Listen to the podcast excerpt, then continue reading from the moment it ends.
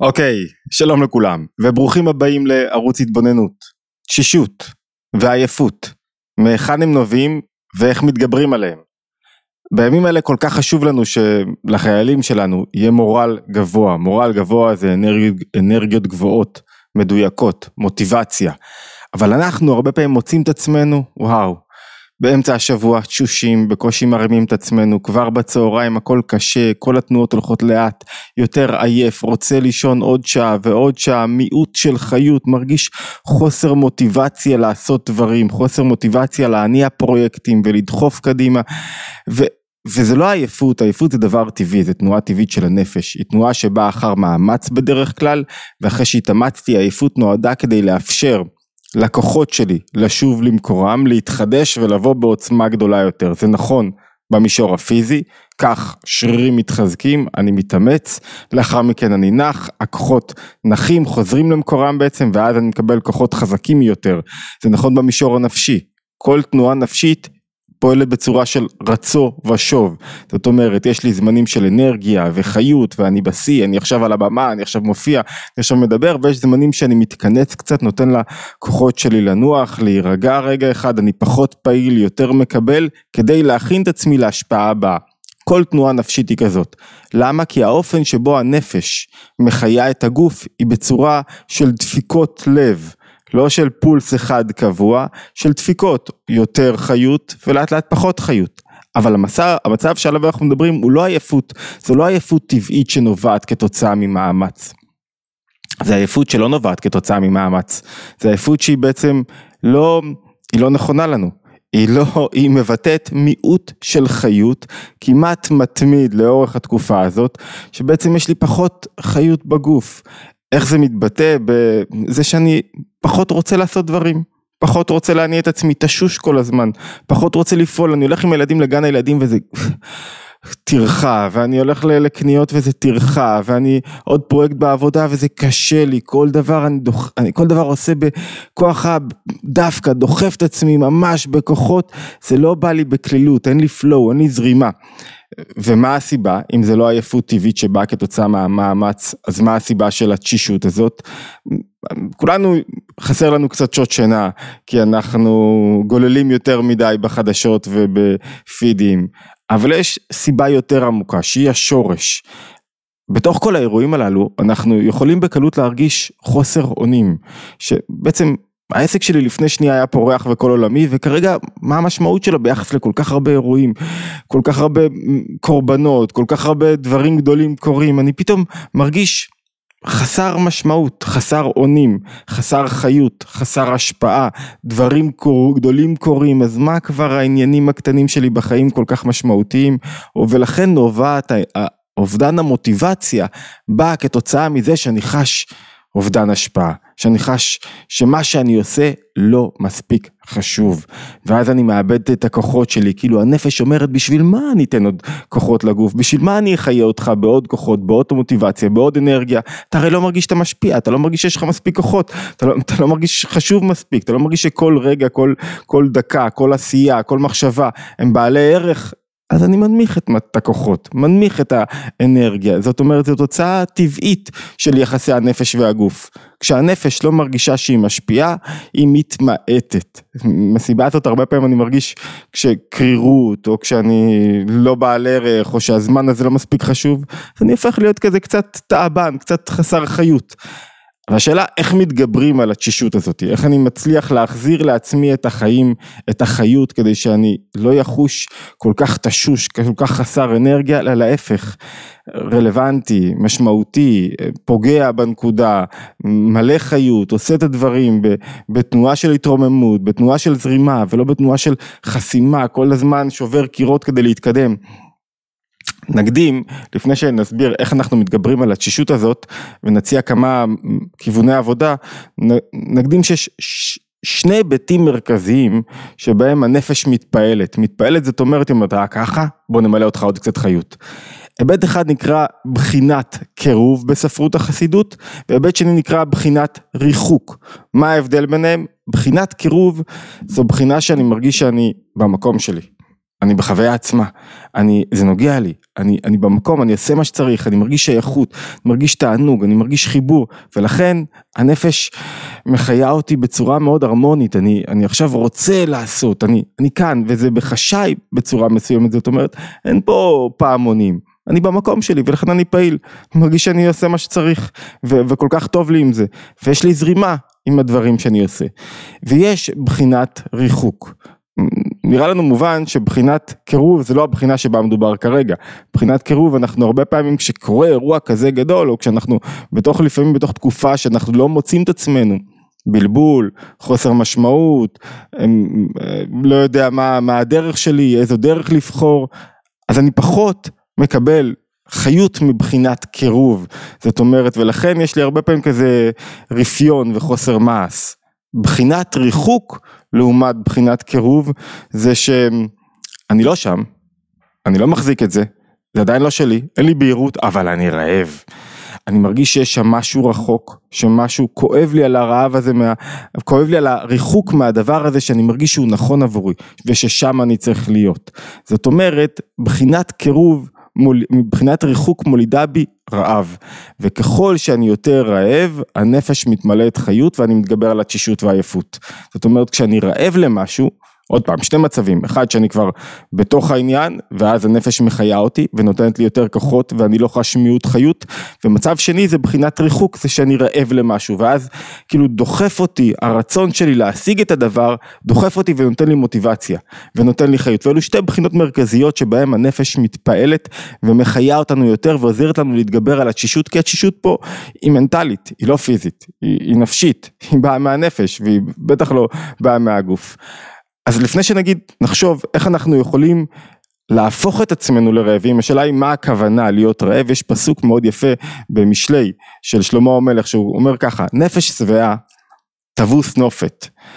תבוס נופת נפש שבעה בעצם היא, היא דוחה, היא רומסת, היא לא רוצה את הנופת, את הדבש הנוזלי, היא כאילו כשאדם שבע אתה מביא לו עוד אוכל אין לו בזה תענוג, הוא לא יכול לאכול עוד עוגה, אין לו תענוג בעוד עוגה, כשהוא כבר מילא את, ה, את משהו, את הכרס שלו, הוא איבד את התענוג, לעומת זאת נפש רעבה כל דבר שהוא מר, כל מר מתוק, כל דבר שהוא מריר, יש בו מתיקות גדולה. הוא טוב עבורה, הוא מתעכל נכון. כאן מדובר על נפש שבעה לא במובן הפיזי כמובן, הגשמי, סליחה רגע, אלא במובן הרוחני. מה הכוונה? כשהנפש שלי שבעה, כשאני מרגיש שאני כאילו אכלתי יותר מדי ואני אני, אני שקוע בתוך עולם חומרי, גשמי, אני לא רואה לאן הולכים מכאן, אני לא רואה איך מתרוממים מכאן, אז אני לא מצליח גם, אני לא מצליח גם למלא את עצמי חיות, אז אני לא מצליח למלא את עצמי תענוג, ואני לא מצליח למלא את עצמי עכשיו אנרגיות ולהתגבר על התשישות, ולכן האדם צריך להיות רעב. מה זה רעב? רעב למשהו גדול יותר, רעב להשפיע יותר. אמרנו שאת סיבה לתשישות זה חוסר השפעה וחוסר אונים שאני לא יכול לשנות את המציאות שאני קטן וחלש מדי מה אני ביחס לדברים הגדולים שקורים כאן עכשיו והתיקון הוא דווקא לחזק את כושר ההשפעה שלי, את הרעב שלי להשפעה, את הרעב שלי להצלחה, את הרעב שלי לאמונה בעצמי. הרבי הרש"ב מסביר, כשהוא מפרש את הפירוש הזה, הוא אומר שיש שני סוגי רעב שאפשר לפתח. השאלה הגדולה שלנו, איך מפתחים רעב? אומר, יש סוג אחד שאתה מפתח על ידי זה שאתה לא אוכל, אתה לא אוכל אתה נהיה רעב, אבל הרבה פעמים כשאתה לא אוכל אתה מקטין גם את הקיבה שלך, בהקבלה, בהמשלה לעולם הגופני שלנו, הפיזי. אתה מקטין את הקיבה ואז אתה אוכל פחות. ויש רעב שאתה ככל שהוא אוכל יותר הוא רעב יותר, כך בלשונו.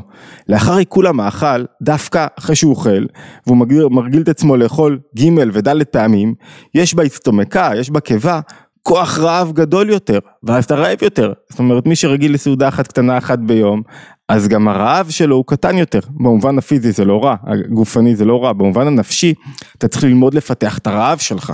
רעב, מה זאת אומרת רעב? תראו פוליטיקאי, פוליטיקאי שהוא לא רעב, הוא לא יצליח יותר.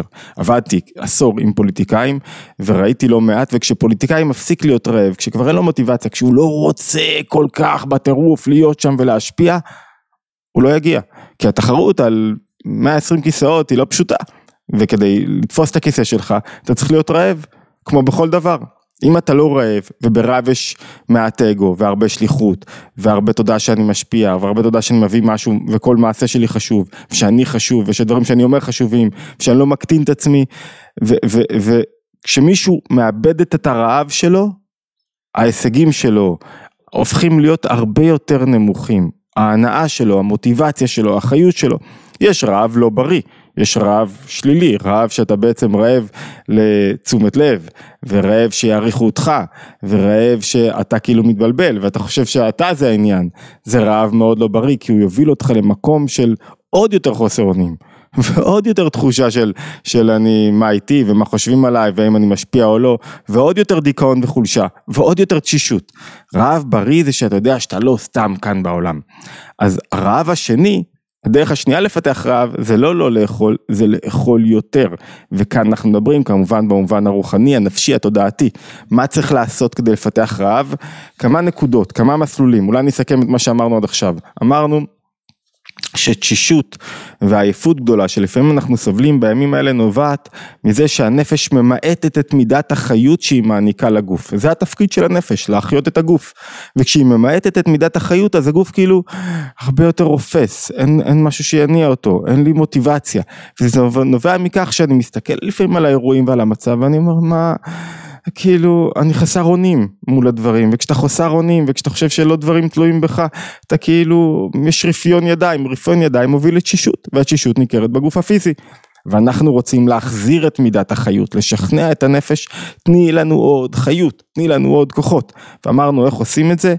יש פעמים שאני מוצא את המקום שלי מבחינת קירוב ויש פעמים שאני רעב למצוא את המקום שלי, רעב להשפיע יותר. אמרנו על זה שיש שתי דרכים כלליות לפתח רעב, אחת לא לאכול, והשנייה שהיא הנכונה יותר בתחום הנפשי, היא לאכול יותר. מה הכוונה לאכול יותר? איך יוצרים רעב? בואו ניקח כמה מסלולים. מסלול אחד זה שאני מדבר על ההשפעה, חושב על ההשפעה, מדבר על האוכל, כשמישהו מדבר על אוכל, מסתכל על תוכניות אוכל, הוא רעב יותר, מעריך מעשים קטנים. מה לימדה אותנו המלחמה, השביעי לעשירי, מה לימד אותנו יותר מכל? פגשתי קצין בסיירת מטכ"ל, שסיפר שככה תיאר כמה מהדברים, וסיפר שאחד הדברים הכי חשובים שהיו בתוך האירועים הללו, היו חיילות אישית. איך אתה נכנס לזיגים, איך אתה מתכופף, כל, כל השפעה של אדם בודד, זאת אומרת היה פה, לא היה פה איזה טקטיקות או אסטרטגיות גדולות, הכל חייל בודד, הוא והיכולות שלו, היכולות האישיות שלו, האומץ לב שלו יצרו את השינוי במערכה. כל אחד, אם הוא ידע לצאת מהמקום שלו ולתקוף, אם הוא היה יותר אה, יוזם, אם הוא חשב איפה הוא צריך להעמיד את עצמו ברגע הנכון, היה לו יותר סיכוי להצליח, להרוג אויב לשרוד, להצליח ולהרוג אויב. זאת אומרת, הכל היה תלוי בחיי, בחייל הבודד, לא באסטרטג הגדול שבא מלמעלה, המצביא צבאי שמסתכל על המערכה ונותן פקודות. ו- ומה זה מחזק? מה זה מחזק בתובנה, דווקא בשדה קרב במאה שלנו, זה מחזק את ההשפעה של כל אחד ואחד. כל חייל פשוט וכל אחד מאיתנו חייל של החיים. וככה צריך לחשוב שכל דבר משפיע. לשאול איך אני תורם בדברים הקטנים? לשמחה של הבית שלי לעסק שלי שיביא יותר ערך לאדם הבודד להשפעה שלי על המוטיבציה מסביב בתוך המקום שבו אני נמצא. נקודה שנייה אחד הדברים החשובים כדי להיות רעב זה לא להיות בתנועה של קורבנות. אם אתה קורבן, אתה לא יכול להיות רעב להצלחה, כי אתה לא מפתח תודעה של עשיר שהוא משפיע, לא עשיר שבע, אלא עשיר שהוא משפיע, עשיר שהוא רעב לעוד עבודה, לעוד הצלחה, אלא אה, אם אתה קורבן, אתה במקום של אכלו לי, שתו לי, ויש קורבנות, יש קורבנות אפילו ביום האחרון שלך. אני, אני אספר, אה, הייתי שבוע שעבר בשלושים, היה השלושים של כל הרוגי נרצחי השביעי לעשירי, והייתי בשלושים של אילי ברם, שהוא אחיין של גיא זוארץ ויעל בר זוהר, והכרתי אותו שנה שעברה לזמן קצר, באתי, ביקרתי אותו, אה, ביקרתי את גיא, ואז ביקרתי את, אה, את אילי, שהוא סיפר לי שהוא מקשיב לתכנים והוא קורא את הספרים וזה, וזה ככה היה מאוד מרגש, באתי לשלושים ואמרתי מה, איך אני, מה אני אגיד, מה, איך מחזקים?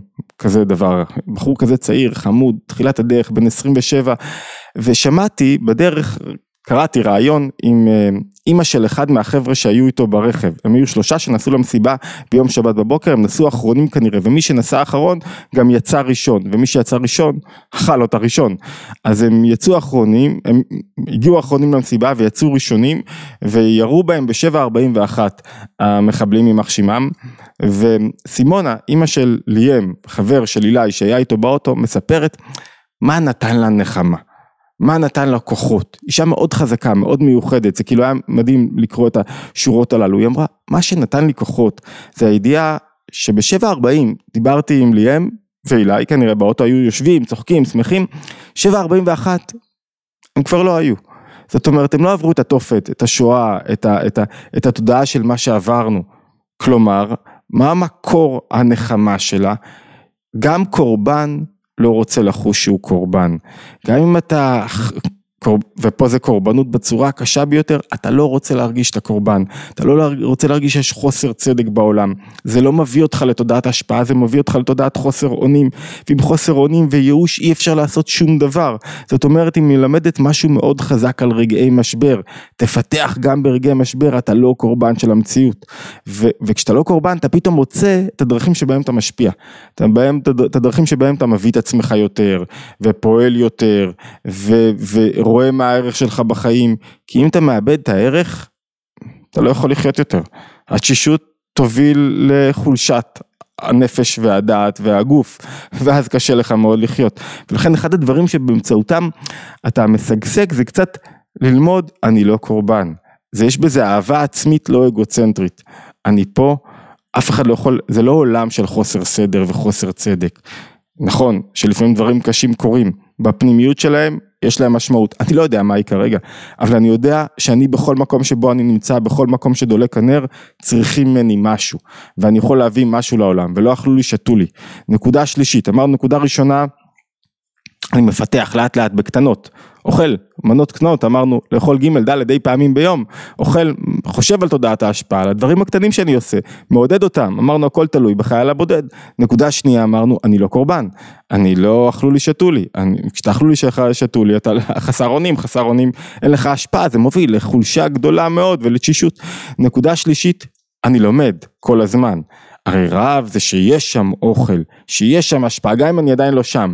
מה עושה לי הלימוד? אני כל הזמן מחזק את הלימוד, באמצעות הלימוד את התודעה של יש לי ערך, הכל תלוי בי. העולם שקול, הבאנו את זה כמה וכמה פעמים, אומר הרמב"ם, והאדם שקול וכל מעשה שלו יכול להכריע את הכף בעולם כולו ולשנות את הכיוון של העולם כולו. כל מעשה של כל אחד מאיתנו הוא רלוונטי והוא משמעותי, כל מחשבה, כל דיבור, זה מכניס לי כוחות, אני לומד על זה. ככל שאני לומד על זה יותר ומתפתח עם זה ומקשיב לזה יותר, זה מחזק אותי. ונקודה רביעית ואחרונה, שכדי להיות רעב, אני מרשה לעצמי להתחבר למשהו גבוה ממני ולרצות להיות כמותו. כשאתה מתחבר למישהו שהוא למטה ממך, אתה לא רעב, כי אתה מרגיש מעליו. כשאתה מחבר לאנשים שהם, שהם סביבה, רעיונות, שהם גבוהים ממך, זה מניע אותך. יש פירוש מאוד יפה של הבעל שם טוב לתפילת השבת, כתוב בתפילת השבת ישמחו במלכותך, קוראים בשחרית, בבוקר, בשבת, ישמחו במלכותך שומרי שבת וקורא עונג, עמק אנשי שביעי, כולם ישבעו ויתענגו. והוא שואל למה כתוב ישבעו ויתענגו, הרי כשמישהו שבע הוא כבר לא מתענג יותר, אם אתה שבע, אמרנו מקודם, זה דבר שלילי, כי אתה, מביאים לך עוד אוכל טעים ואתה לא יכול לאכול אותו יותר. כך בלשונו, שיש שביעה, אבל אחר השביעה אין, אין תענוג. כי בעניין קיבוץ ממון והון רב יש תענוג וכל מה שהוא עשיר יותר יש לו תענוג אבל אין לו שביעה. הוא אומר יש מקומות שבהם יש לך תענוג אבל אתה לא שבע מהם שזה כבר בעיה אינדיאן אחר. זאת אומרת בעניין הנפשי פנימי כשאדם מתחבר למשהו גבוה ממנו, להוויה גבוהה, כשהוא לומד, שהוא חלק ממשהו גדול יותר, והוא לא רק חושב על עצמו במובנים הקטנים היומיומיים, אלא הוא חלק מסדר הדורות, והוא שליח פה של כוח גדול יותר, ו- ו- והוא חשוב, וכל רגע חשוב, כשהוא חושב על זה כך, כשהוא מתחבר לזה, זו החיבור הגדול ביותר בשבת, שאתה, שהעולם, האדם התחתון, מתחבר לבורא העליון, כשהוא מתחבר לזה, אז יכול להיות לו גם שביעה, וגם תענוג, שגם הוא מרגיש שהוא למד, התפתח, וגם עכשיו תענוג בדבר, ואז הוא רוצה עוד. והרעיון של רעב הוא שזה מחזיק אותי מלא חיות כל הזמן. ויש רעב שאז אני כל הזמן סובל, אני רעב ואני אני, אני סובל כי אני רוצה לאכול, ויש רעב שיש בו מידה של תענוג ואפילו שביעה, רעב ושבע בו זמנית. למה רעב ושבע בו זמנית? כי אני רעב, אני רוצה להגיע, אבל אני יודע איך, איך תחושת, אני, אני טועה משהו בשבת, מה זה תחושת השובע, תחושת השובע שממלאת אותי. אז אחד הדברים החשובים, שיהיה לנו הנאה וחיות, כי באמת אנחנו משפיעים, זה לא שאנחנו משכנעים את עצמנו, כל אחד שמגדל פה ילדים, שמפתח משפחה, שמקים חנות, שמקים עסק, שהוא מורה, כל, כל מי שעושה משהו הוא באמת משפיע וחשוב, והיעדר חיות זה אומר שאנחנו מתחילים להקטין את עצמנו, ואנחנו לא רוצים להקטין את עצמנו, אנחנו רוצים להגדיל את עצמנו, לא להגדיל במובן של האגו, להגדיל במובן של השליחות והמשמעות שלנו, כי זה יוציא מאיתנו חיים טובים יותר, נכונים יותר, בוודאי, יעזור לנו לנצח וידחוף אותנו קדימה, להצלחה גדולה יותר, לחברה מתוקנת יותר, ליחסים טובים יותר, לחיים טובים יותר. אוקיי, התבוננות יומית, מוזמנים להצטרף לערוץ, לעקוב אחרינו באופן יומי, כמובן להצטרף לקבוצות הוואטסאפ כדי לקבל עדכונים ולאתר התבוננות, שם יש מגוון של תוכניות ולימודים וכולי וכולי וקורסים וסדנאות, עלתה סדנה נהדרת עכשיו על להשתחרר עם החרדות שהקלטתי עם ענת אשתי, אה, להשתמע בהתבוננות היומית הבאה.